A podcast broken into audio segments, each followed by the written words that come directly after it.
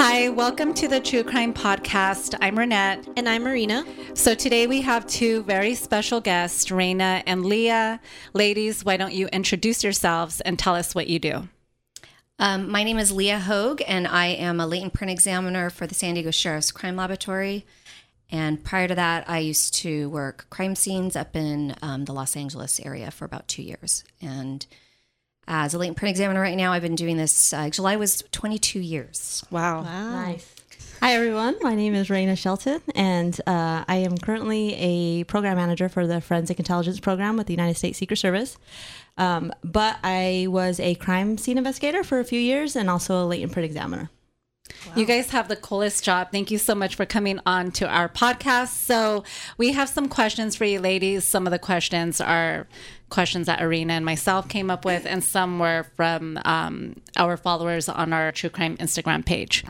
Okay, so what made you choose this career? Started back in probably 1991 when Silence of the Lambs came out, and I just said, that's what I want to do. I want to go to the FBI. So I ended up going to San Diego State and got my criminal justice degree and graduated, and then realized I would not be a very good FBI agent because I don't like guns. So I was working for a detective at the time, volunteering for the San Diego PD, and he suggested I be an evidence technician. Mm. I had no idea what that was. This was in 1995. Mm-hmm. So he told me about a program at Grossmont College that did an evidence technology program. So I literally walked at San Diego State and then and put myself into the two-year program, the evidence technology program at Grossmont. So took two years to graduate. I did a bunch of internships in San Diego. I worked for Chula Vista PD, San Diego Sheriff's Crime Lab, and for San Diego PD. And it was impacted here. So I basically had to move up to Los Angeles to get my foot in the door. Got hired with Pomona PD. Um, they were converting from having police officers do their crime scenes to the civilians, which are people that don't wear guns. And so I got hired as a second evidence technician and worked there for two years doing crime scenes, processing evidence, um, taking photography, taking measurements.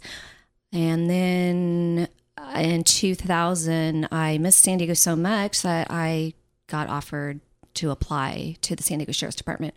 So I applied, and here I am 22 years later working in latent prints. And think we'll talk about that a little bit later, some of the questions, but we'll explain what latent prints are. Okay. That's really cool. I'm learning a little bit about Leah myself. um, I started off right out of high school. I uh, wanted to be a police officer, so I wanted to be a beat cop. Um, that that was like my dream. So I started at the local college here, Southwestern College, and started taking AOJ classes, administrative um, of justice, administration of justice classes there. Um, next to the the criminal justice classes was were the EMT paramedic classes. So I was always looking over there like, oh, they're they're doing some really cool stuff over there. But I was like, okay, cop, cop, cop. Um, then I got an internship at Chula Vista PD. This is when uh, Chula Vista PD was on uh, Fourth Avenue before their new building, and I had never heard of a crime lab before. And the only position they had for a volunteer was the crime lab. So it was this really small lab at Chula Vista, but there were some uh, really awesome people that worked there. And um, I interned there or volunteered there for a couple months. Speaking of, no. Yeah. um, and they introduced me to what they did, and I thought it was really cool because they used uh, it was it was more science, like more science with lawns. They were like they were like nerdy. They were they were Yeah. down Yeah. there like investigating crime, but it was they were looking at everything different. So that was the first time I was exposed to a crime lab. Went back to uh, still taking my classes, and then um, saw the EMTs practicing a little too much, and I got really excited about that. I left Southwestern College, went into um, an EMT program, became an EMT, did that for a couple years, and my heart was just in uh, in law enforcement. So I wanted to go back, and um, I had so I had my twins right out of uh, high school when I was 18 years old. So I had my uh, my twin girls at that time, and going back to be uh, to be a cop just wasn't really. Um, you know, just wasn't really jiving with my my parenthood. So I started taking uh, forensic science classes at Southwestern College. They just had a couple there, and that literally started my my whole career. Was uh, were, were those classes? And he, uh, there was someone that worked for Chula Vista PD, and uh, they asked if I wanted to volunteer in the crime lab again, and uh, I went there, and the rest kind of that's where I started. Wow, Very interesting. Very Yeah. interesting. And there was a time that Rain and I worked together. We worked together at the sheriff's department for how many years were you there for? I was there for six years. Yeah, so Rain and I did work together at one time. Yeah. Okay. Yep. So we have some fun stories. Yeah. Yeah. So when uh, a little bit about my history, I started with Chula Vista PD as an intern. Uh, and then I was promoted to a forensic specialist. So a forensic specialist uh, Chula Vista PD was a crime scene investigator. So I started off with uh, the more two senior crime, uh, crime scene investigators, forensic specialists, and uh, they basically showed me the ropes. I, um, I had that schooling behind me, but then they trained me like on on the job training, and that's where I got a lot of my experience. We're, we're just going out to crime scenes with them, and then taking the evidence back, processing the evidence um, at the laboratory back at um, at the PD. Uh, and then from there, I went to. I really wanted to get into latent prints, and like Leah said, you couldn't get into latent prints unless you had experience in San Diego. There were just too many people wanting to do that, um, wanting to do that specific position. So I had to leave to Yuma Police Department, where I had the crime scene experience. Uh, so I um, helped them with the crime scene when they taught me latent print examinations. So I did a crime scene investigation out there, Yuma, um, Arizona, and uh, while they trained me in latent prints. So I worked out there for a few years, and then there was a position at San Diego Sheriff. Uh, I wanted to come home because all my family's from San Diego. Applied, got the uh, job, became a latent print examiner, and that's where I met Leah. And um, we were also on the CSI team. So San Diego Sheriff's a little different. Um, CSI, the CI, CSI team, as a latent print examiner, you specialize in latent prints. So we were called out for very specific reasons. So you, they had their evidence technicians there at the sheriff's department where they did the general crime scene investigation, evidence collection. But then you also had specialists on the CSI team. So we would get called out for like um, needing to identify bodies, uh, um, things that had to do with uh, prints. Oh, So Okay. it was very specialized there. Yeah, so anytime they'd have a homicide or a death investigation, um, we could get called out to a scene, and if they didn't know the body of his John or Jane Doe, we would take collect their prints out in the scene and then ru- come back to the lab and then run it through our automated fingerprint identification system and see if we could ID them. And we would also respond to the suspects and take prints from the suspects so we could use in our comparisons. And then we would also respond to the autopsies because we're going to have to collect the fingerprints of the deceased so when we could do comparisons on those cases. So oh wow. um, so not just doing latent print comparisons, but we also would respond to the morgue. And um, yeah, Oh, wow. Okay. Oh, that's really cool that you both ended up back in San Diego where you both wanted to be. yes. Yes, that was pretty cool. Yeah. Yeah. Yeah. good. Yeah, the Grossmont College program, when I actually was there, it was only one in seven in the country. Oh wow. Oh wow. And when I graduated, it actually, literally, when I was graduating from the Grossmont College program, the OJ trial had just completed. So I really was super lucky. And, but that's why San Diego was so hard to get a job because of the program. Everyone wants to get into that field once they go through Yeah, school. yeah. And there's not that many. I mean, you have the sheriff's department here, you have the San Diego PD, Oceanside PD, El Cajon, La Mesa, Chula Vista, Coronado. Am I missing anything? Escondido. Escondido, and that's it. And those small departments, they maybe have two crime scene Oh. investigators. Um, San Diego PD has their own laboratory, and then the San Diego Sheriff's has their own laboratory, and then the Sheriff's Department for the little agencies would do the um, lab work for these smaller agencies. Oh, okay. So okay. we're contracted out. So okay. um, but yeah, that's why Rain and I had to both leave because it's really hard to get your foot in the door. I would imagine now it's probably even harder. Do you Oh think? yes, Yeah, when um, I started pretty early too, there there weren't a lot of programs out. South, Yeah. Southwestern College was a very tiny. I, I had the same evidence technician program when I was there, um, but Grossmont was a larger school for that. So um, I came from a even smaller school, and it wasn't a big thing. CSI wasn't out. There were there were just not a lot of people interested in it. So it was there was a lot of us that were just falling into this field because of circumstance or or what happened uh, or what have you. But it wasn't really like uh, you you didn't go to high school and high school counselors were talking about Yeah. uh, you know crime laboratories or crime scene investigation or anything like that. It wasn't like that. Yeah. So a lot of it was uh, I found like a lot of the classes that we get students now and interns that are just highly trained. They come out of these schools like West Virginia University has a really great program out of there, and they're coming out knowing a lot of these things that we all learned on the job. So we had to learn those things on the job where they're coming out just just trained really really well. So it's a, it's very different and yeah, you have all those students going to their classes and trying to get jobs and it's it's tough. And another thing is too, when Rita and I got onto it, you didn't need a science degree. I had a, a bachelor's in criminal justice. That's not science. And now they're requiring a hard science. So um, it's they're phasing out the times where you didn't need a degree, and they now want you to have a degree, and now they want you to have a hard science degree. Wow. So Okay. Yeah, not all agencies, but that's where our field is definitely going. Yeah. Yeah. And it's just because we've learned so much too in the forensic science community, education. Like, um, there's research or you know mistakes that have been made where a lot of policies come after that. So it's really evolved since we started, and um, it's just a little different now. So yeah, you you definitely they definitely want that that science background. Oh, okay. So then, what is uh, your typical workday? At least when you guys were doing crime scene investigation, like what's the typical workday like? Um, uh, when I was doing the crime scene investigation, you would have at the time a pager and you would be on call 24 7. So you could get called out anytime. Um, But obviously, there's not crime scenes happening all the time. So Yeah. it would be a Monday through Friday, you know, 8 a.m. till 5 p.m. And then processing evidence for fingerprints, uh, taking the prints, running through the database, doing comparisons, go home, and then get called out. Oh, okay. Okay. And then you could get called out and you could be out there, I mean, at anywhere from four, five, 10, 15 hours.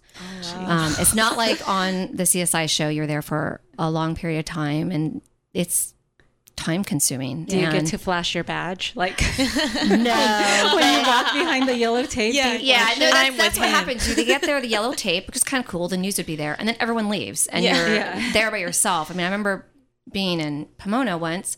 I got to a scene. They'd taken the body, but there was PCP there, a weapon there, and all the police officers left me on a foot pursuit, and I w- didn't carry a gun, and so I'm like. And this is in a gang area. Yeah, I was gonna say, So you're it in was danger. really, really scary. And Yeah. so I'm like, mm-mm. So, yeah, yeah, there's um, there should always be a police officer with you, especially there's a lot of us civilians that do crime scene investigation, and there, there's supposed to be a police officer protecting. because you don't have a gun as Because civilians. you don't have a gun. right? Lo- Some agencies do. Yeah, Oh, some okay. agencies, Some, some, crime scene yeah. investigators do Oh. carry guns, um, but uh, the agencies I've worked for, you don't. You're a Right. civilian. Did And so- either of you yeah. ever get trained to how to uh, handle a firearm? Um, I am personally afraid of guns, so I process them, and I don't even like to process Yeah. guns. But um, I've shot them before. I Mm-hmm. really don't feel comfortable with them, and actually, I'm very soon going to be getting trained. Oh, really? Yeah. Okay. So Yeah, to there's- get over my fear, it's Oh, silly, but Yeah. yeah. Yeah. that's good that you're doing that. Yes. Proud of you. It's good to know. I don't even like fake guns. I don't even like water guns. A lot of the um, evidence handling, you're handling guns, so Okay. you should be trained in uh, the Knowledgeable. safety. Absolutely, Yeah. how to render them safe, um, because you're packaging up and you're bringing them right into um, into the crime lab, into the police Yeah. department. So if they're not rendered safe on the scene, then that's Yeah. causes trouble. So yeah, you sh- you So then, when you guys have been called to a crime scene, have you guys ever like actively, like in that moment, uh, been like terrified of possibly something happening to you or the people that you're with, like actively in that moment? I personally haven't, but I do have coworkers that have. Okay. Okay. and yeah because you have to remember once there's a scene there's uh, you know there's family that's upset Yes. there's Yeah. maybe there's a suspect that's still on the At large. loose so you kind of got to be you have to watch your back but like Rena said you you do have officers there and you also have like detectives there and they're all armed so Oh, okay. for the most part you're you're pretty good to go but um, i think some agencies have their evidence technicians wear bulletproof vests yeah some agencies. Yeah. I, I've never worked for one that that required that, but yeah. So Um, I've never been scared safety wise, but I've been scared like spooky wise. Oh, yeah. like so I'll be in the house and you're by yourself and like a, a crazy homicide just happened and there could Yeah. be blood everywhere. Oh, gosh. And you're by yourself walking through that house, Yeah. you know, doing your thing. Yeah. And the officers usually are by the, you know, door threshold. They're not they're To not guard? following you. Yeah. Okay. guard the, you know, for your safety. But um, I always get that feeling, or I used to always uh, get that feeling. It would be like, "Talk to me, Goose." Let me know what happened. and then you start feeling things like, are there spirits? Like, are they trying Yeah, to talk to me? And it's like, I was in my own head at that point. And then I would get freaked out, and then I'd like go down the stairs to make sure like people were there. so that's the type of scare that I got. Not really for my safety, but yeah.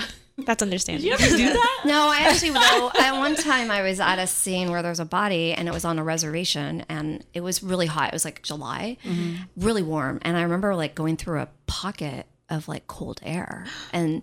The officer with me is like, he just walked through his ghost. I'm like, oh, like, open. So yeah, I mean, we're human, right? So Yeah. I'm a I'm a scaredy cat sometimes. Yeah. But it hasn't really it hasn't really scared me though. Like I don't have nightmares about the stuff or anything that I've seen or Yeah. I got a spooky story about that. So I'm I don't really believe in like that sort of stuff. Like, I was you- Supernatural? yeah, I was like I'm very I did, like I was telling you guys like very evidence based. Like Yes. I, I you know just seen something like it's like oh that's crap. Like I Yeah. show me mm-hmm. type thing. And so there's a lot of people in our in our field that talk about like ghosts and connecting with the victims and all that stuff. Right? Mm-hmm. Never been mm-hmm. that person.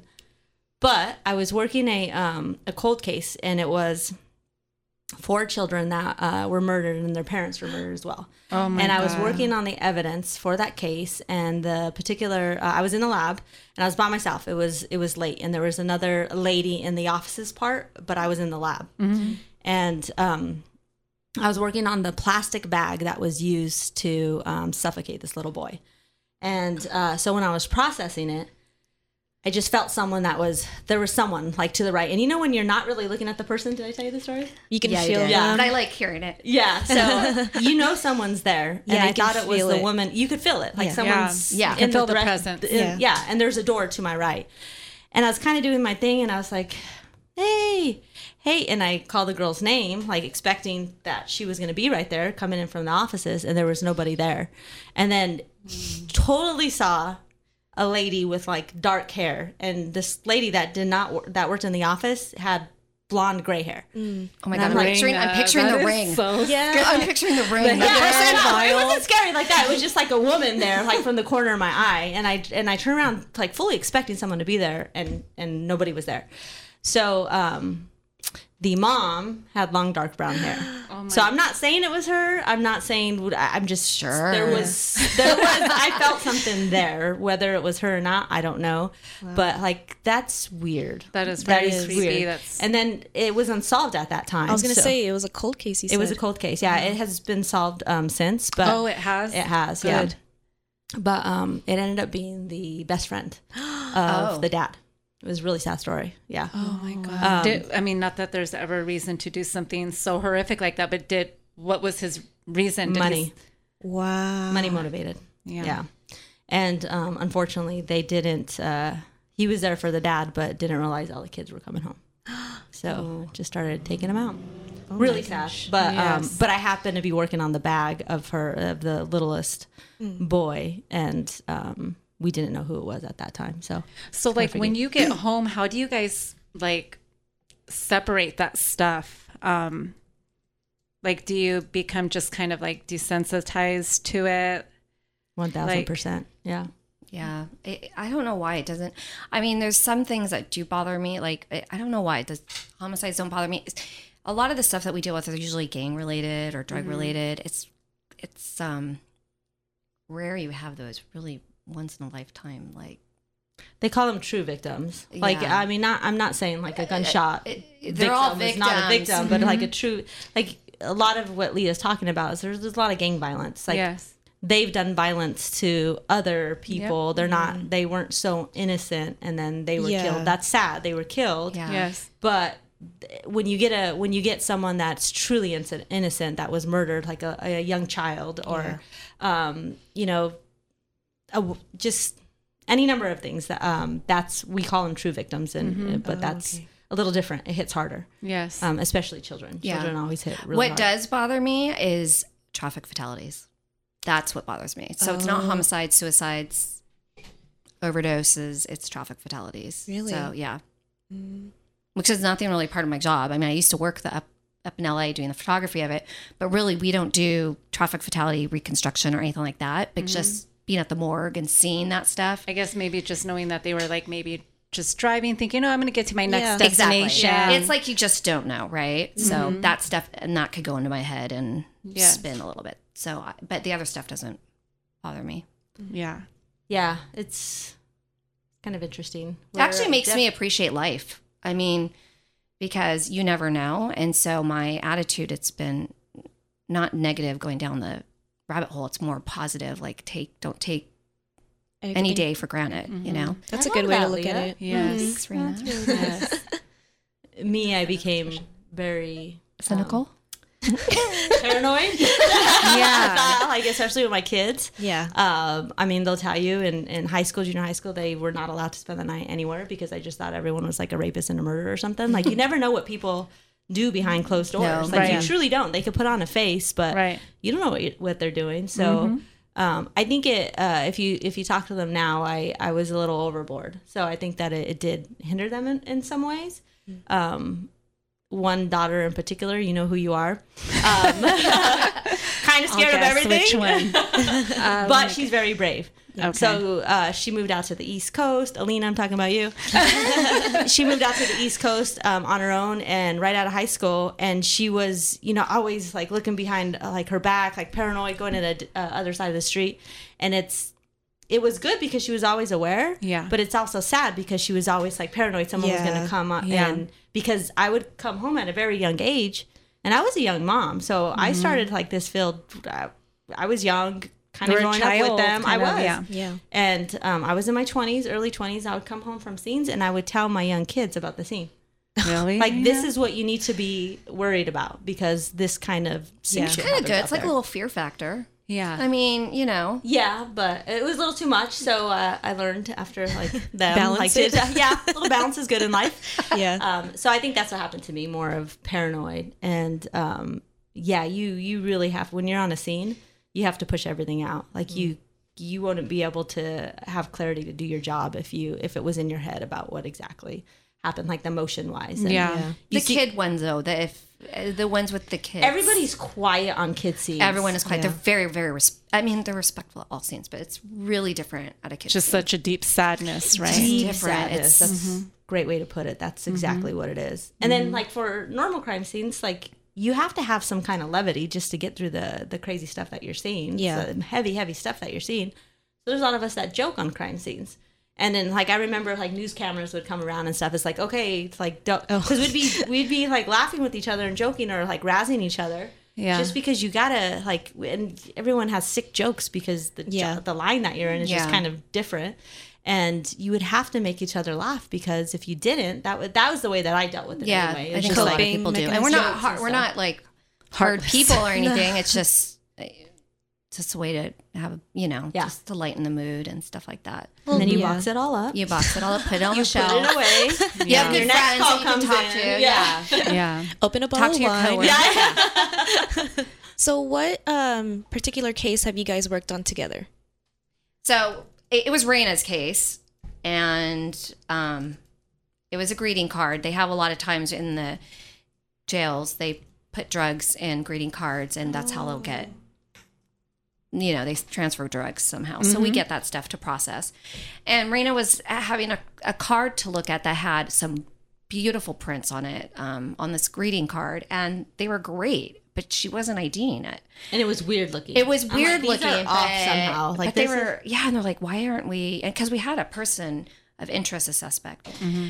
And then in our industry, there's they say something. What was it? He said it's drink like, more coffee yeah, drink more coffee, sit back and drink more coffee, and just take a break. Well, because prints okay. could be really hard and Oh, straining on okay. your strain eyes. on your eyes. You have to. Sometimes we get tunnel vision where we're looking too hard into it Yeah. to where uh, one of our trainers, like Leo was saying, is he always said, just drink more coffee. Go up, get a cup of coffee, and then come back, and sometimes you'll just Yeah, you just see it pop right some- out. Okay, Yeah. kind of like when you're smelling different perfumes and you get coffee beans. You know how like you Oh, smell yeah, it? kind of like taste test everything. Reset. Yeah. yeah. And she did that, and then all of a sudden she's like, "Oh my gosh, they're feet impressions." So we ended up mm. going to get the person's feet impressions, which is collecting the impressions on the bottom of the feet, just like we take the collecting the pers- impressions of the fingerprints. And I can't stand feet. Yeah, They gross me Remember out. that about you. gross me out. Yeah. yeah, I'm okay with feet. So I did the feet. I got the feet, and then we asked this person, we're like, "What on earth?" They're like, "We saw a CSI effect. We saw CSI, and we saw this."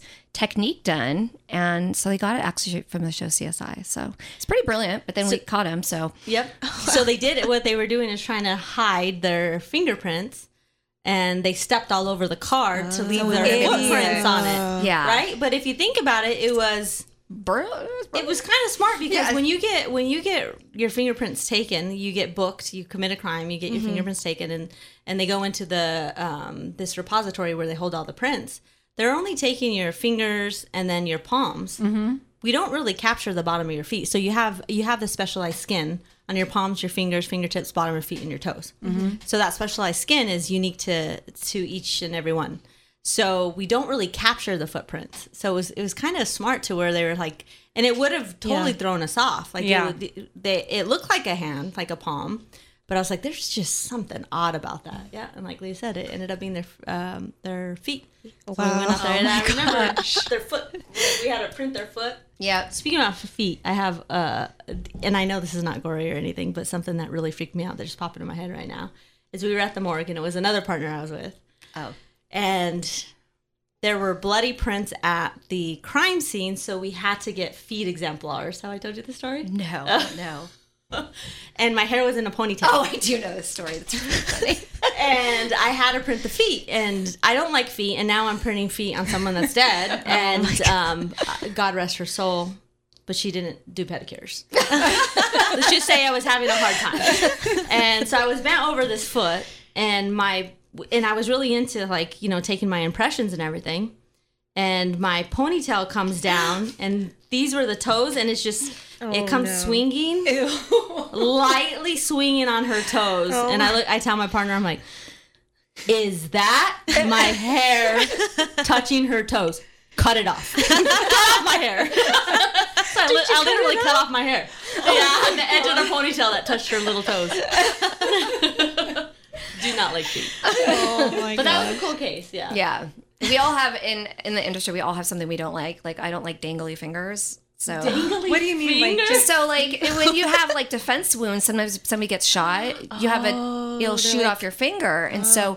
when we have to take the prints they're like dangling. And so we all have something that bothers I wouldn't like that either. yeah no but like Reyna could probably do a dangly finger i don't Oh yeah, I put them back together. Yeah. I could break rigor really easy. Yeah. You're breaking bones to like, you know, rigor like you get really Rigor stiff. mortis stiff, yeah. Yeah. So you have to when you're when you're collecting the impressions, you have to bend them and you have to You have to break called breaking rigor, yeah. And sometimes you're breaking bones. so there's a special tool you use. No, it's us. It's, Oh, just your yeah. That's why there's strength. two of us that go because we have to assist one another. And actually, there's sometimes the rigor is so bad that we've actually had the hands cut off. So Reyna and I've actually together had you know had the ME's office cut the hands, and then we actually transport the hands to the lab, and we have to use solutions to soften up the tissue. And it'll take a couple days. We soak them, and then eventually it'll get softened up, and then we could actually take the prints from the hand, and then we return the hands back to them. so, and it's wild how So can you alter a comes off. fingerprint? can we alter a fingerprint? Yes. Can someone Like like someone- alter their own Yeah, like- fingerprints? Yeah, we've seen. Um, well, I've seen where I've been down t- to the border to go take m- m- prints, and somebody has used acid, and it works. But then, um, you know, you have ridge detail in other parts of your hands, so there's ways to ID them in different ways. But yeah, it does work, and we've also seen where I don't know if I've had a case like this, but they surgically remove the prints and then they flip them around on other digits of the hands. Wow. So they'll they'll actually have a plastic surgeon take the prints and then rearrange the order of the ah. prints. But again, that's still distinguishing, right? I mean, Yeah. you're looking at the ridge detail, and when you record them, I mean, still unique. So So There's when a- the acid burns it, though, does the fingerprint go grow back, or is it just like gone forever? it's I don't think it grows back with acid. So it depends on how deep you go. So Oh, okay. you can. Uh, so when you get a scar, there's like different layers of your skin. Mm-hmm. So um, there's a layer that's called you have your epidermis and then your dermis, and then um, right at the in between, I guess so to speak, there's a basal layer. So that basal layer is it's it's called the generating layer. It's your blueprint for the way that your finger uh, your your ridges are Mm-hmm. formed. So if you get a paper cut, you get a paper cut, you see the cut, and then you're you're always sloughing off um, skin cells, and so eventually that paper cut goes away. But if Mm-hmm. You have a really deep wound to where you hit that basal layer, that's the blueprint that that you're damaging, and then now that's when you get a scar. But then now that scar persists, so that scar is part of your blueprint now, so you'll always have that scar. So it's kind of the same where you're saying people altering their fingerprints. If you go deep enough and you hit that basal layer, yeah, you could damage your prints. But Wow. um, like Leah was saying, and there's there's a case you guys should Google. Um, I have the images at home. I use it for um, my classes, but it's it was border. It was the border as well. They um they took the patterns from their toes, removed the skin patterns, and had them surgically implanted onto their fingers. But they did such a hack job that when they were coming across customs and border patrol, it was customs, I think. Um, they're like, "What is going on?" Because if you guys see the pictures, there's like it. It just Oh, didn't heal well. It's Yeah. like horrible. And so they got them. They took pictures of the fingers, and then they took pictures of uh, the bottom of the feet and where they took the patterns off of the the toes. Oh my gosh! So it looked Nasty. like Frankenfinger and Franken- Franken. Yeah. that's a good way. Yeah. Frankenfinger. Frankenfinger. But yeah, there's like Roscoe Pitts. Like there's there's a lot of people that uh, Yeah. have tried to to change their fingerprints and stuff. But um, like that one guy, he had all his patterns removed. He um, he Oh, had his hand surgically um, attached to his torso. So that it's kind of like skin grafting Uh-huh. to where he had like the the skin from from his torso, so he didn't have any patterns. So if you look at your finger, he had all his patterns that were different, but they literally just went right down here to identify him Oh, because this yeah. is all Yeah. specialized. So it's- So you would have to do your whole hand, your whole To really feet, toes, change. but really your hands to Wow. to get away with something. And no two people have the pr- same prints. Oh, okay. They're formed. that was one of your questions. That's They're when formed I, I when was in- wondering in that. utero. Like, if you're a twin, like, can it somehow, like, Mm-mm. You might have similar patterns, but no, no two people have the same fingerprints. And from the time you were born till the time you die, they stay the same. They just get bigger. So I like to describe it as like a water balloon. So let's, let's say you have a, a a balloon, not a water balloon, a balloon that's uh, not filled up with air. I'm what's tell me what the word what word- Deflated? Yeah, inflated. Is that right? Inflated. A balloon that's not inflated, you put your name on it, right? When it's little, but then you blow it up. It's still your same name, Yeah, right? It's just yeah. bigger. So it's, that's how fingerprints are. Oh, okay. So I listened to a podcast and it was saying uh, this person said that from when you're in your mother's womb, I think it's when you're the mom is 24, like weeks pregnant, that's when your fingerprint yeah, uh, starts forming. They form way before that. Yeah. So, Really? Yeah. So Oh. they're they're actually set in place right around that time, and then they just the other parts of the of the fetus is growing.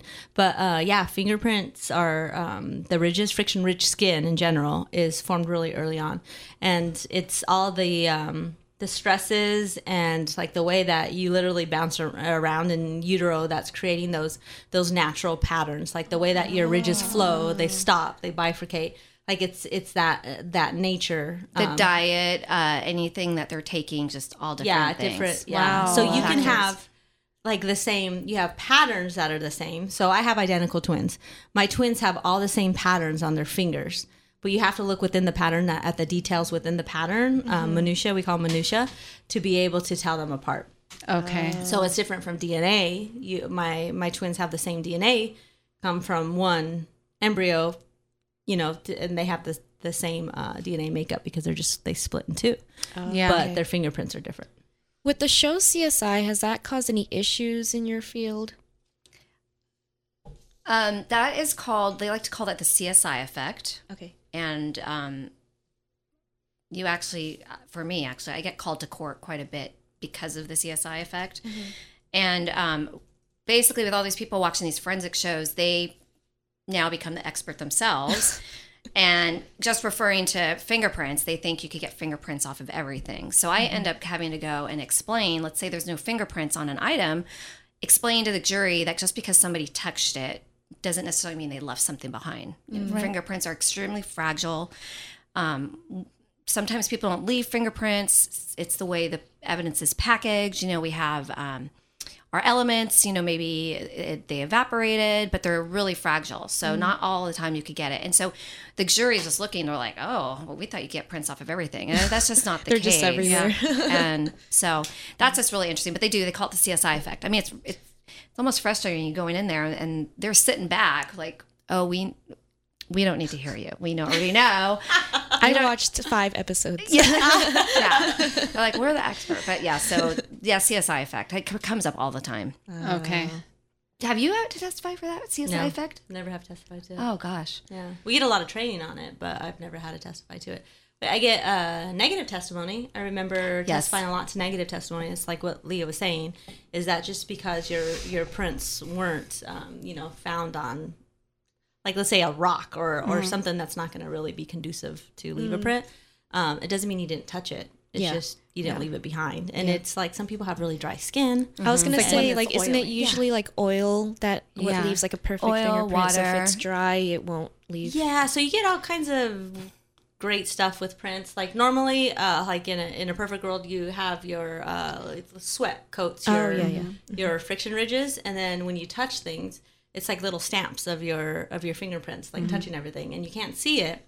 But when you go and process it, then that's when you're able to get it. But let's just say if you don't sweat a lot, or if you're really you have dry hands, mm-hmm. but then I put lotion on. I put lotion on, and I commit a crime, and now I'm touching things. You're still leaving your pattern behind because you have lotion. We touch our face a lot. We touch our hair a lot. We have a oh, lot of yeah. oils in our on our face and in our hair. Like you're mm-hmm. you're coating your ridges with um with all that good stuff, and then you're mm-hmm. just leaving behind your your little patterns. It's like a little everywhere. natural ink pad. Yeah. It really is, Yeah, that's how you describe it. It's mm-hmm. ink because it's like transferring onto an item.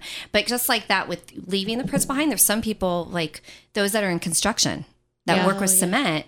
So anytime I go and process somebody, I'm like, "Are you are you in the construction business?" And they're like, "How do you know?" I'm like, "Cause your prints. You don't have. I mean, they're really they're rough, and Yeah. then also the older you get, your ridges they they don't really seem to ex, ex, um, excrete sweat and stuff, right? Right now, they and their rigs just get like Thinner. fine and Yeah. Thinner, and so you kind For all your listeners out there, mine are still very robust. I'm a young, I'm a young woman.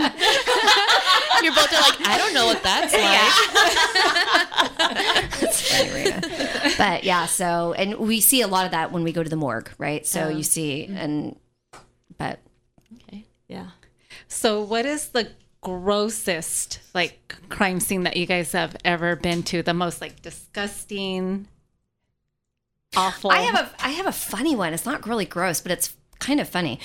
Uh, it was when I was working up in LA, and um, there was a guy that was stabbed and had like a bonsai plant thrown on him. It was a bloody mess in the kitchen, and the EMTs had come to try to work on him, so the little EKG stickers were all around. And I went in to photograph him, and so I'm photographing this small little area and I like walk out and then I go back and all the little EKG stickers are gone. I'm like, what is going on? There was a little ferret running into my crime scene and like stealing these like EKG stickers and bringing them to his like Nest? little nest. and so I'm like, those things are little critters, but Yeah. I can't, I don't know. Like, I'm trying to think of gross ones. I mean, y- you see a lot of gross stuff, but there's nothing that stick out. I mean, I'm only going to, I mean, the morgue when you see jumping maggots, but I don't, Oh. jumping maggots are the worst, but I don't, I don't really necessarily have a gross one. Again, it would be a traffic fatality, but mm, mm-mm. My gross ones are um, anything to do with the claw hammer. When someone gets killed with a claw hammer, like the hammer with the little claw on the other side. Oh, yeah. Those are really gory. Um, there's two that stick out in my head right now. Um, yeah, they're they're a mess. There's brain matter everywhere. Like if if they're you know hitting the the head and the cranium, you start getting um, seeing pieces of actual cranium like on the body or, or around the body. Um, those are always really brutal. shotgun, shotgun to the head is brutal to see. Oh, yeah. I don't think I've ever seen that. Are you serious? Yeah, I don't think I've se- not to the head. No, Suicides? Really? no, uh, we didn't go on a lot of suicides. Oh, okay. Yeah. Yeah, so you shotgun. never had like other people's like, well, they're already deceased, right? But like somebody's bodily fluids get on you Oh yeah. all the time. Absolutely. Well, I mean, we are gloved up and all that kind of stuff, but like, I mean, I'm I'm sure, but Have you guys ever vomited on a crime scene? I almost did the other day at the morgue. Okay, what happened? I opened up the bag and I just don't know what I was thinking, and I wasn't thinking, of course, because Smell. yeah, it was a decomp body, and I yeah, it Big wasn't whiff. pretty. It wasn't pretty, and it was green, and it that just Oh. so So the only thing that would make you vomit, Reyna, is some beet. Yeah, I don't think I would even vomit with feet. Um, Yeah. For me, it's uh, fecal matter. That's uh, that's probably what uh, throws me over the edge. But and you had a fecal matter story. I did, yeah. But uh, that wasn't a crime scene, so we're not going to talk about that. when I was an EMT. Oh my gosh. What has been the most disturbing case that you've worked on? For me, it was going back to the claw hammer. Was actually a uh, a child that killed his parents while they were sleeping in bed. Um, with uh, it was actually multiple tools. Now that I think about it, and then um, and then lit them lit them on fire. Tried to try to burn them. Wow. And I think that was the most disturbing for me because um, I had kids. I still have kids, but just thinking about like what like killing your own parents like what happened like mm-hmm. where did it go wrong like I, I just couldn't and the the brutality in the crime scene was like it just i just couldn't register like Yeah. what what yeah it was wild that was probably the the most gruesome but it was also like an emotional one too because Yes. the, the kid killed them and it was just it was really sad it just i had a lot of questions Yes. yeah What is the most rewarding thing about your job? For me personally, I really like um, identifying the John and Jane Does. So uh, we also do a lot of work for the medical examiner's office. So if they do have a John and Jane Doe that comes in, they will request for us to run the prints of the database. And there's nothing more rewarding than putting a name to the body. So Yes. Yeah. the family could be notified and um that to me is rewarding i wouldn't say something like closing a case or anything i mean of course closing a case is great but being having a family know that Yeah. their loved one's been found with a name because you Yes. don't you know so i would say that for me For me, it's um, kind of cheesy and and just uh, justice in the end for the victims. Yes. And um, it's really rewarding when you have a part in that. If you're a, because we we all play roles in the investigation, and um, whether we play a big role or a small role, um, just contribute uh, contributing to the case is um, really rewarding, especially when you get to testify at the end in court to an identification that you made, let's say to the suspect, um, just to help bring closure to the family. Like I think that's the most most rewarding with everything. Someone has to do it, right? All the crap that you deal with at, at crime scenes and all the stress it puts on you and families and and all that stuff. Like it's in the end, I would do it all over again just because of that that feeling that you get. Like I I helped that family. Like I helped mm-hmm. bring closure. Definitely. So Yep. that's the rewarding part for me. Yep. Yeah. Do crime scene investigators really draw chalk lines around where the dead body is? i've never seen it No. Okay. I wonder why they do that in shows. Where did that come from? Yeah. I'm wondering if it was like a, a really back in the From day the they used to do that. I don't yeah, know. like I kind of think like Sherlock Holmes like era did that, oh, right? I don't, okay. but I've never seen that happen in a crime scene. Maybe they did. we're it in not old allowed they're not actually so just to let you know the body when there's a body it's actually the property of the medical examiners Okay. So we're not even allowed to touch the body. It's and we have to wait for the medical examiners, which could take hours before anything is done with that body. okay. Oh, wow. So that's something that probably a lot of people don't know. What is the academic path like that someone can take today to get into this field? So um, today, as so, there's many jobs within the crime laboratory, and uh, so if you're specifically talking about CSI, crime scene investigator, um, a lot of police departments do not require a hard science degree for a crime scene investigator, but there is some kind of uh, evidence technology uh, degree that is highly desirable because those, like Leah talked about, uh, Grossmont College, Southwestern College here in Chula Vista has one. National University. Yeah, there's a lot of colleges now that have evidence technology um, uh, degrees, and that will teach you specifically about crime scene investigations, how to preserve evidence, how to collect, um, photography, like all those things that you need to know um, while investigating like a, a crime uh, in regards to the evidence. So you don't really need a four-year degree for um, a crime scene investigator, but any laboratory job that you want. Um, usually requires a four-year degree in a hard science. Okay. So there's different units within a crime laboratory that you could go into. Um, there's the, the DNA unit. There's the latent print unit that we worked um, with together. There's um, toxicology. There's trace. There's Firearms. firearms. There's narcotics, narcotics. um, document examiner, which is where they analyze handwriting exemplars and stuff like that. Yeah. There's so there's a Trace, trace evidence. That's where they're looking at shoe impressions, fibers, tire marks. Oh, um, okay. So when you get into the lab, it's a, it's um, they require the hard science because a lot of the uh, the jobs are, with some exceptions, they're more criminalists. So criminalists are more like um like a generalized scientist. So as some so some crime labs you can you can move around each department as a criminalist. You'd have to get trained in that, but because you have that hard science background, you know the scientific method. You know like um like for us the latent print unit like there's a lot of sciences that go behind why how is it that we can identify people? Well it's based on sciences. Like there's Biology anatomy, and- physiology biology the way that your skin forms the way that it's unique to each person. Like we rely on those sciences to do what we do. So there's just uh, when you're in the lab and you're making um, an opinion so we can go to court and, and provide opinion testimony. That's our opinion. That's our conclusion that this person that's so uh, Jane Doe's left ring finger, and and we're allowed to testify to that because we're trained in that. Yeah. So as a as a CSI, it's a little different because you're a little more uh, you're a generalist, so it's more of like evidence. You go in and you testify to the evidence collection, the chain of custody, Yeah. um, the photography, like whatever they ask you specifically about the evidence you testify to, but you don't give your opinion on anything. So they're collecting Okay. fingerprints, they're collecting the firearms, they're collecting the drugs, they're cor- collecting handwriting stuff. But that's what they're testifying to is collecting that, not Like actually what their thoughts and opinions are. not opinion what on their- Yeah, was. not opinions. Right. Oh, okay. So you take like a, a blood spa- uh, spatter expert.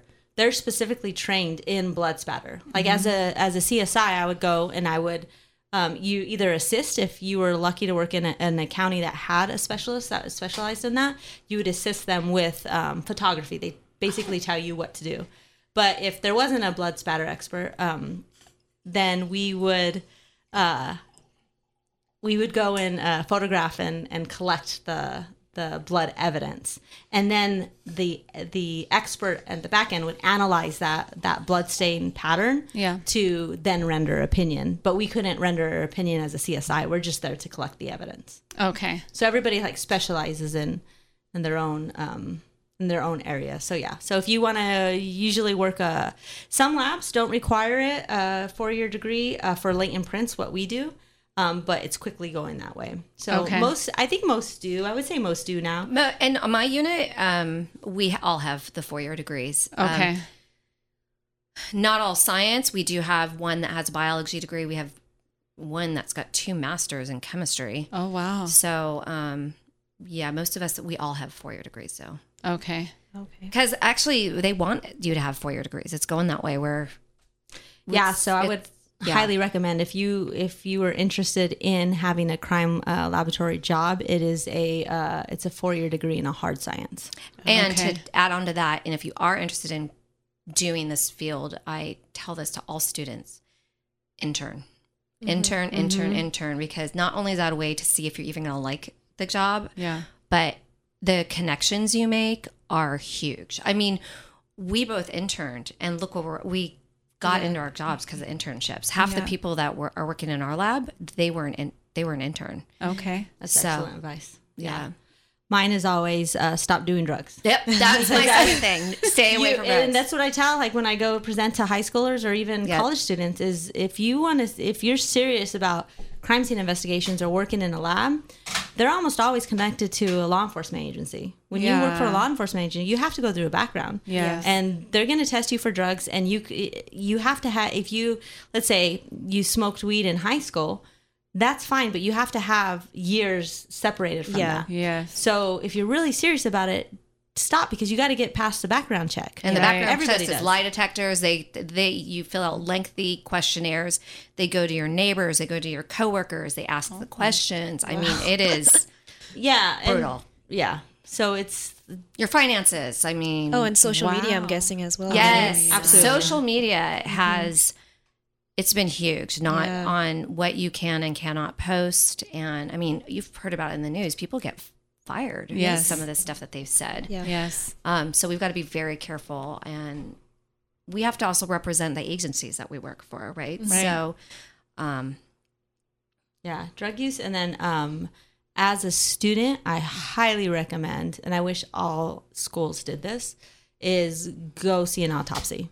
Because Oh, yeah. you think you could handle an autopsy until you go to an autopsy. That's true. Yeah. And so I've I remember one girl back in the day. She had a, a master's of forensic science, and oh my gosh, she that's a lot of schooling. Yeah. Never seen a body. Her first autopsy could not hang. Really. Totally different field. And it's like all that all that education. It's like if you All can't I think it time. be one of the obvious, you know. yeah, and there's a lot of schools that don't that don't do that. So um, if you are in a program, um, I would ask your teacher, encourage them to to set that up with the local medical examiner's office. Like you'll find that a lot of these agencies are um, they do a lot of educational outreach. So it's just highly recommend going to an autopsy, seeing a body because um, some people just can't handle it. and also the shows like CSI, it's not like that. It Yeah. isn't. I mean, Yeah. it really isn't because it's it's they're long hours at these scenes, and they could be tedious. And I mean, I'm just being realistic here. A you know hard on your body, and it, it's very intricate work that you have to do. So. um Good qualities being anal, very organized, and um, Which I'm not.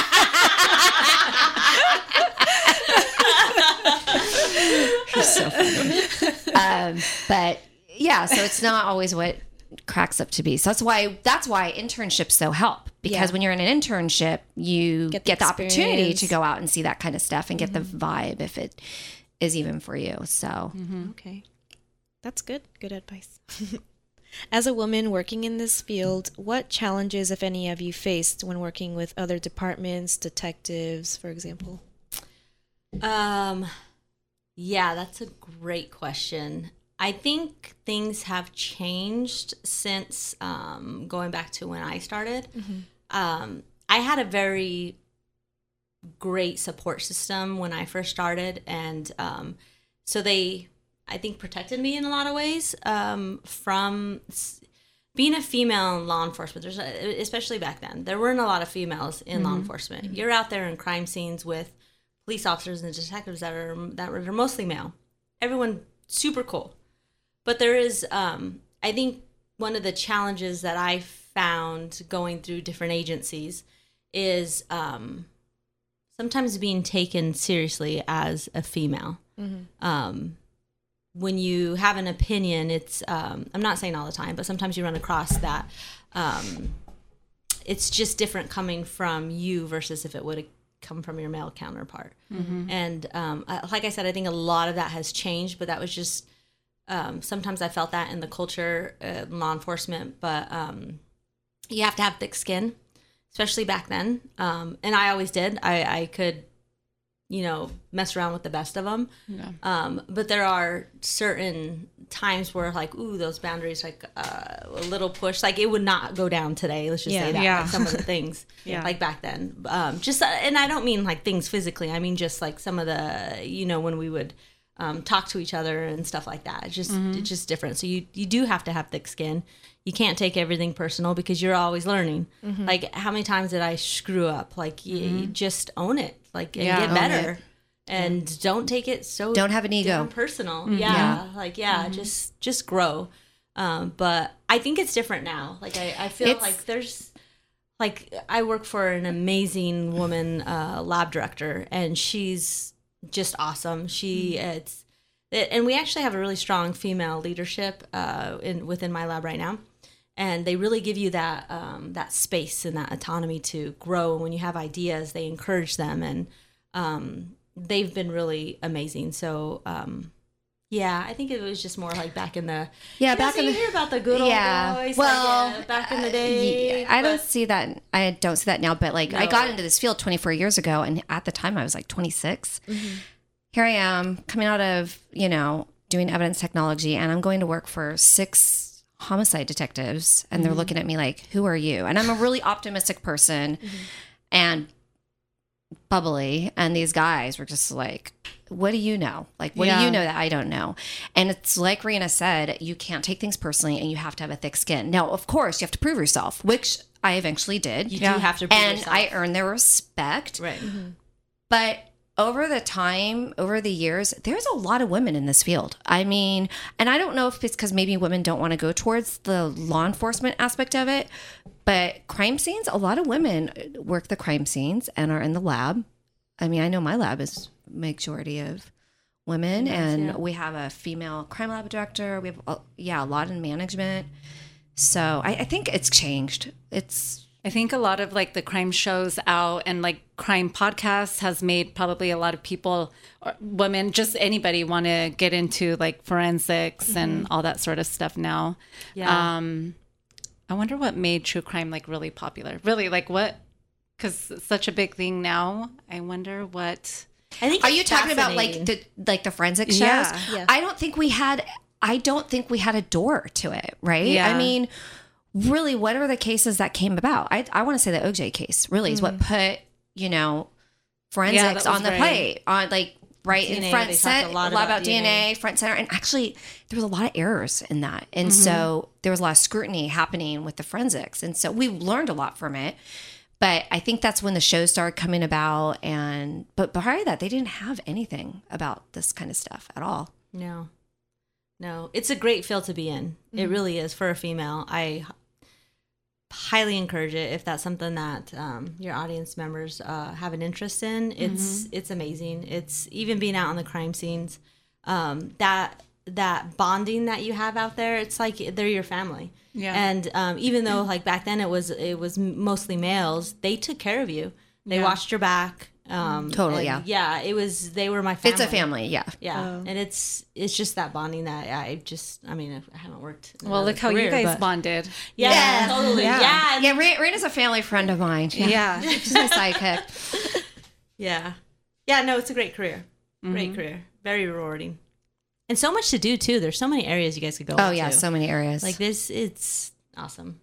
I did have a question. I asked it prior. Um, for anybody listening, I did ask them like what Masuka is really like, and neither of them knew what the hell I was talking about. I've never even seen Dexter, but I was just I was just saying, and this is a shout out to my girlfriend Kim, Kimmy, whose birthday is today. It's August Happy fifth. birthday, Happy Kimmy. birthday. She was the consultant for Dexter, so awesome. um, and even she did it, and I never watched it, and so she knew the ending before anyone did. But yeah, rest in peace, Dexter show. But I guess they brought a new Dexter show out, right? Yeah, there was That was I don't really know. good, though. season. Don't watch it. I couldn't get it. I don't watch the CSI shows. I don't watch. Do you any? Do you ever watch any of them, Reyna? No, I don't. I do like um like forensic files. Oh, I like that I stuff. love Yeah, I like forensic stuff that are are 'Cause it's like evidence, It's like, evidence. it's Yeah. evidence. Fact. That's real. It's it's based on real shows. Yeah. Yeah. Um, one of the shows I absolutely loved and I became obsessed with, and if anybody knows me knows I get obsessed with TV shows, was um, Making of the Murder Oh, on Steven Netflix. Yes. And what's interesting is when I saw it, which it came out in December, and I forgot the year, I think 2018, I could be wrong. Just the year prior to that, I actually went to a conference in Wisconsin. And were you at that conference in Wisconsin? It was a conference in Wisconsin, and the two detectives were actually presenting that case. And I Oh, had, but this wow. is before the Netflix show came out. So I'm like, "Ugh, duh, how the guy did it, you know? I mean, boring. And so then when I saw this show, I'm like, okay. Yeah. It doesn't matter if he did it or didn't do it. There were so many holes. And if you were a mm-hmm. juror on that case, Yeah. in my opinion, should have been not guilty. Yeah. And I was very, very passionate about it. Did you see that show? No. Oh. What are you oh. guys talking about? Making a Murder. no, Steven but who Avery. is the, Uh, it's out of Wisconsin and the name of the person? um, Steven, Steven Avery. Avery. Steven Avery. It's a fascinating show. It's I probably watched it like five million times. so, which is not surprising if people know me. I watch my shows a gazillion times. But Oh, I do too. um, it, that's a great. I, I'm going to make you watch that right now. Yeah. Yeah, I'll watch it. Um, yeah, it was really good. Did you you watched it? I though? watched it Yes. multiple times too. Yeah, Yeah. Yeah. So I think um, true crime is is interesting. I think it's fascinating, and when you hear about, I think that's why it's become so popular because it's first it's disbelief. Like, how can you do to this? Yeah. Yeah. being? It's like, but then it's like you go by and you're you're driving by in a car accident, right? You got to look. You got to you gotta look. Like that's just our human nature. You want to look, and Yeah. so true crime podcasts when they talk about different cases and the gory details, it's like you want to know because it's just so. I don't I don't know what that is. I don't know what that it's is. so out Someone of your normal realm of your life. Yeah. yes, for most people. So it's like fascinating to even consider that that's an actual thing that's happening yeah, it's and that you hope that you never have to deal with, but you get to see it as an outside perspective, I guess. yeah. Is that Do why you- you like it? Yeah. Yeah. do you do you ladies have any like uh, a particular crime that you followed or a show that you particularly liked? I mean, it's kind Like, of weird to say. It's kind of weird to say a, a favorite murder. Like, I mean, that's kind of creepy. I mean, not creepy, but like almost weird. But do Oh, you like, have kinda a like fascinating a- case that Like you a favorite person? Yeah, personal that you just was fascinated by, like hearing the evidence or I um serial killer wise, I guess I followed a lot um Ted Bundy. It was just something fascinating to me how different he was in real life versus how he was when he would commit crimes.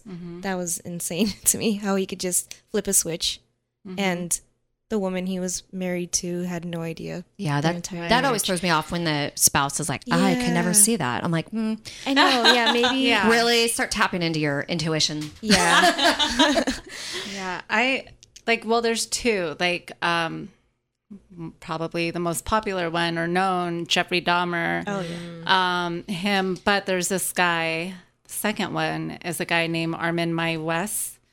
Um, he was from. So basically, um, he placed an ad on the internet called Cannibal Cafe. And he put an ad saying that he was looking for a man. He put the height that he was looking for, uh, the weight that this man needed to be, and asked, said in this ad that um, he's looking for somebody that is willing to give up their body for him to dine on and enjoy.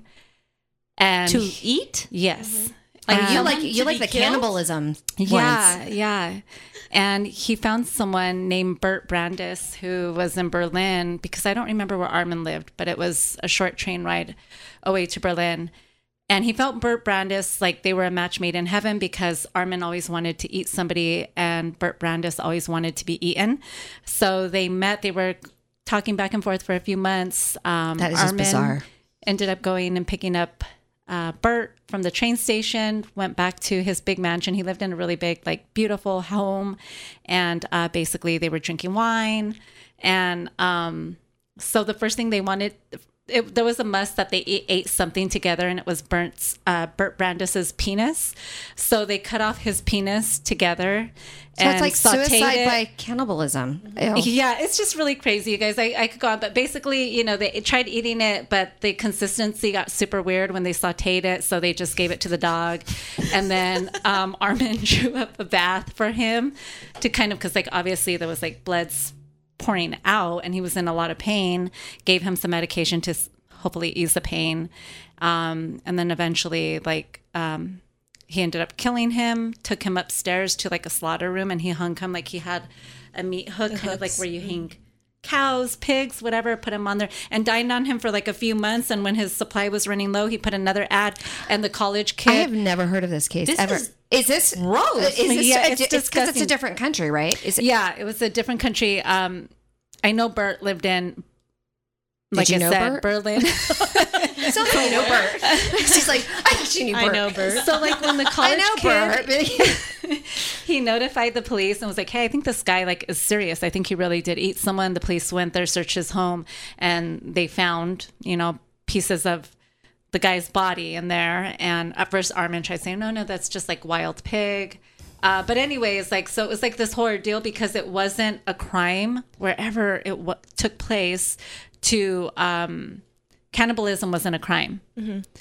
Oh, that's interesting. So I wonder if that's why like, he did really it. wild. 'cause- But and then they they showed evidence like they had all these emails, conversations. Like he of, like, consented it was to consent. eaten.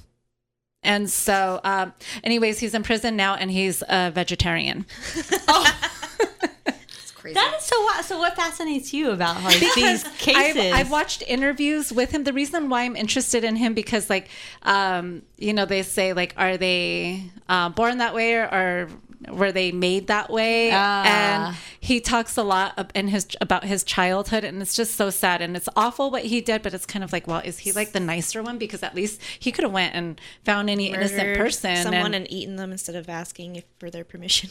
You Right. you like the psychology behind it. So Yes. you like why Someone- you're like I I'm the same way. I want to know why does a person do what they do? And are you born like that? Is it nature versus nurture? Like and it's is not it glorifying because someone had mentioned to me before, like, you know, it's like you're glorifying, and that's not it at all. Obviously, I do not like what is done. Like, I, it's awful and it's so evil, gross. What happens? It's just, it's more the psychology, what made them do that. And then I wonder, kind of like, are some of them like truly remorseful of what they did, or is there just this like dark passenger that they can't control?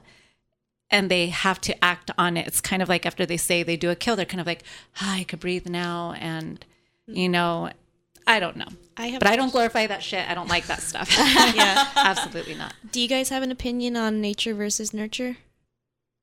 That's more of a Leah question. uh nature versus nurture. Um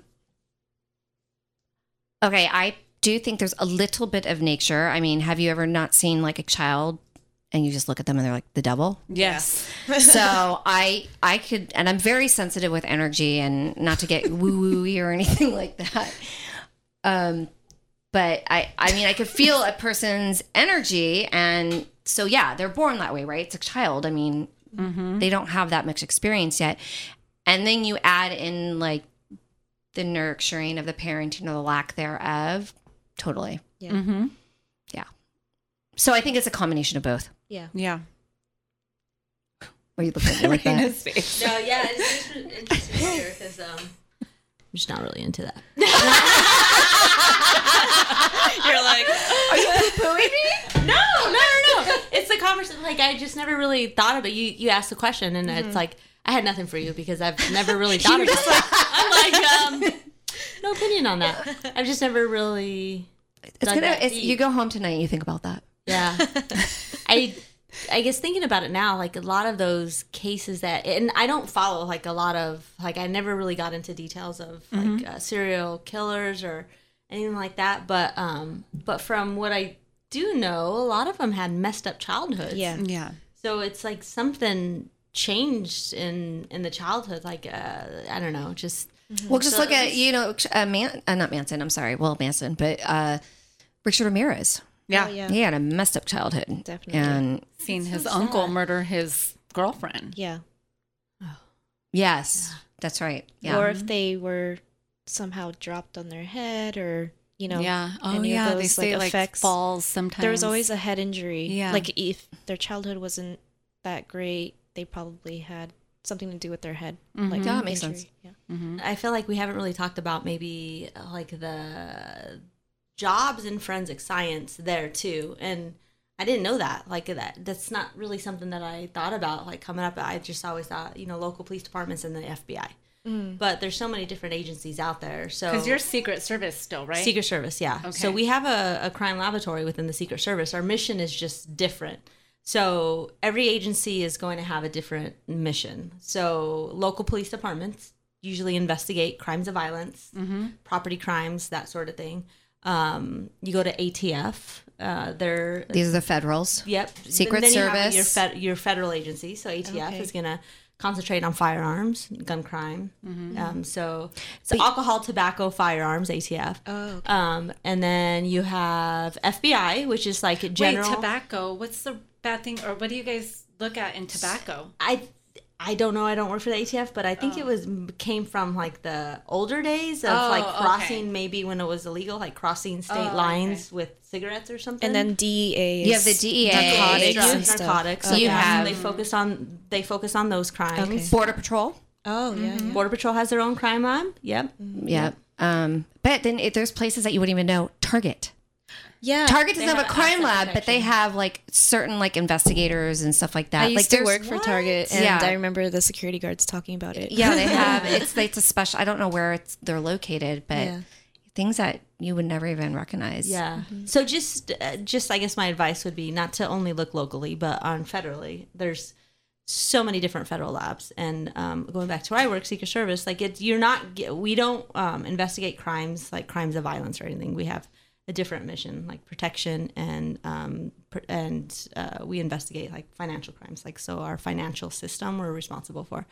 Um, so it's a little different from where I used to work, like at local police departments. Not, we're not doing the same crime, but it's rewarding in its own way. So it just, yeah, just look outside of the box. Like I, I didn't really realize all the different agencies that were out there when I lived here in uh, Chula Vista, and move out of Chula Vista. Yeah.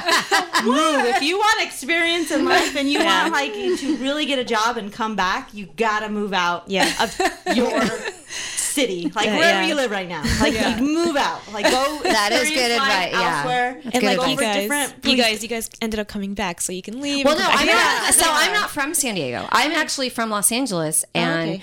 when I got into San Diego State, this is kind of sad. I, I had a roommate that I was 17. I was going to be moving into the dorms, and I had a roommate in the valley that was going to be my roommate, and she almost didn't go. And if she didn't go, I would never gone to state because, well, who's going to be my roommate? I need to know my roommate, right? Yeah.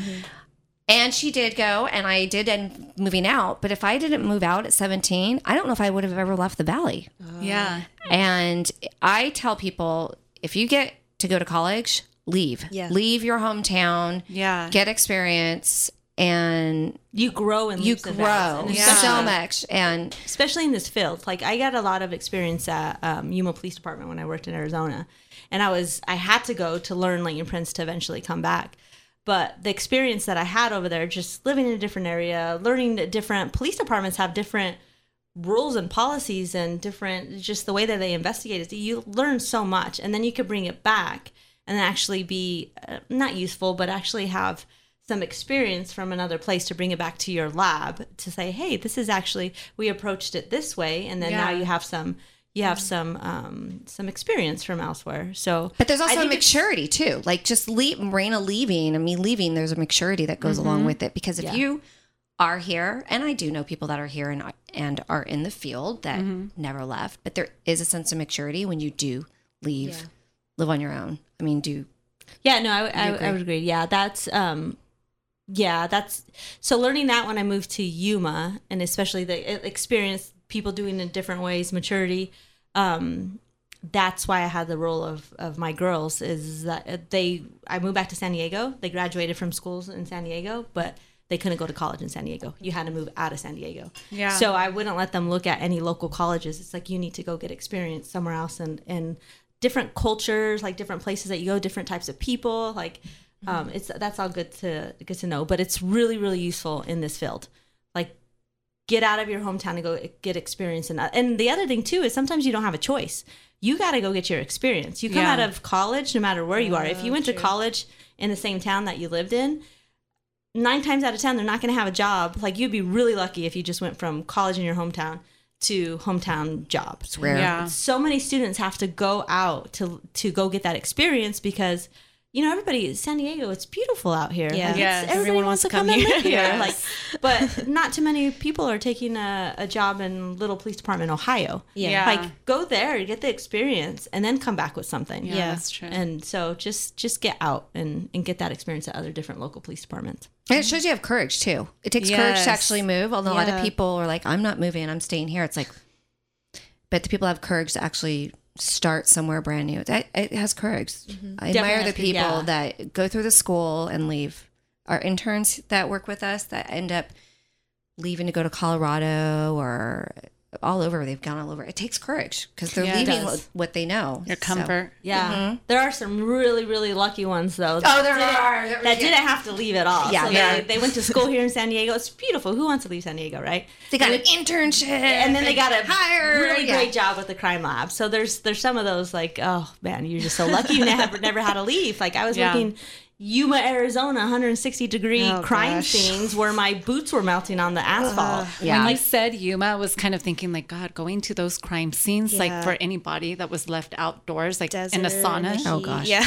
Yeah, you and the so the temperature too of the the houses, the, most houses out there had AC. Mm-hmm. So your first instinct is when you go into these crime scenes and the dead bodies there is you want to pump that AC like really low because you're hot. Yeah. But you can't do that because then it starts messing with like the body temperature and everything like that. So you For have the to do all MA's the, yeah. You have to do all the documentation first, and then when the body goes out, you're cranking that bad boy down. you're hot. Yeah, it's it's different. It's it's different. But I learned I learned a lot from Yuma. It was really good. They were good to me out there. Nice.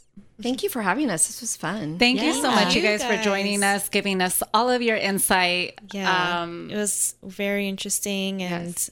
I loved all of it. Thank That's you awesome. so much. And if you guys get any questions like from your listeners afterwards, I mean, Yeah. feel free. I I think this is an amazing career, and I think we're both open to helping yeah. anyone get their foot in their door or um, you know talking about the different um, education programs out here specifically in san diego are your listeners mostly from san diego Yes. yeah there's some amazing programs here in san diego Okay. so yeah if they have any questions um, please shoot us um, we, we would love to help anyone out And also with the crime lab, we now that the pandemic's like to say almost getting over, but we started opening up crime lab tours. So for the San Diego Sheriff's Crime Lab, anyone can go. uh, if you go onto the website, I think it's the county website, and then you could go to.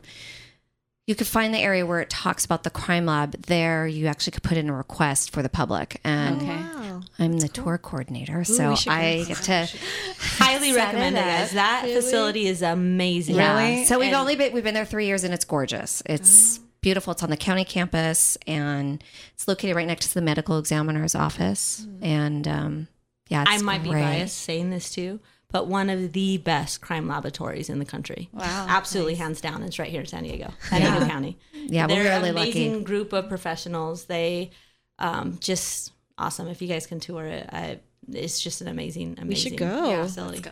I'm so down. Yeah, I didn't know you could tour them. Yeah, you can. Um, usually they they I think they used to usually just be for schools Oh, and yeah, stuff like that. right. But Okay. um, I never got to do that. yeah, but it's open to the public now. We just officially started uh, doing tours, and we usually like to do them once a month at the end of the month. Okay. That's awesome. Because yes, because we and I get, get a, um, an analyst from each department unit section, and they give you about a ten minute spiel of what they do, and we have these beautiful glass windows, so you don't actually go into the laboratories, but you get to see what they do, and we have little displays, and It's amazing. yeah, you get to actually talk to the experts. If you want to see our lab, you have to be in DC. So our lab is based out of Washington DC. But if you're ever in the area, listeners in the area, let me know. Where can people go uh, to maybe participate in these internships?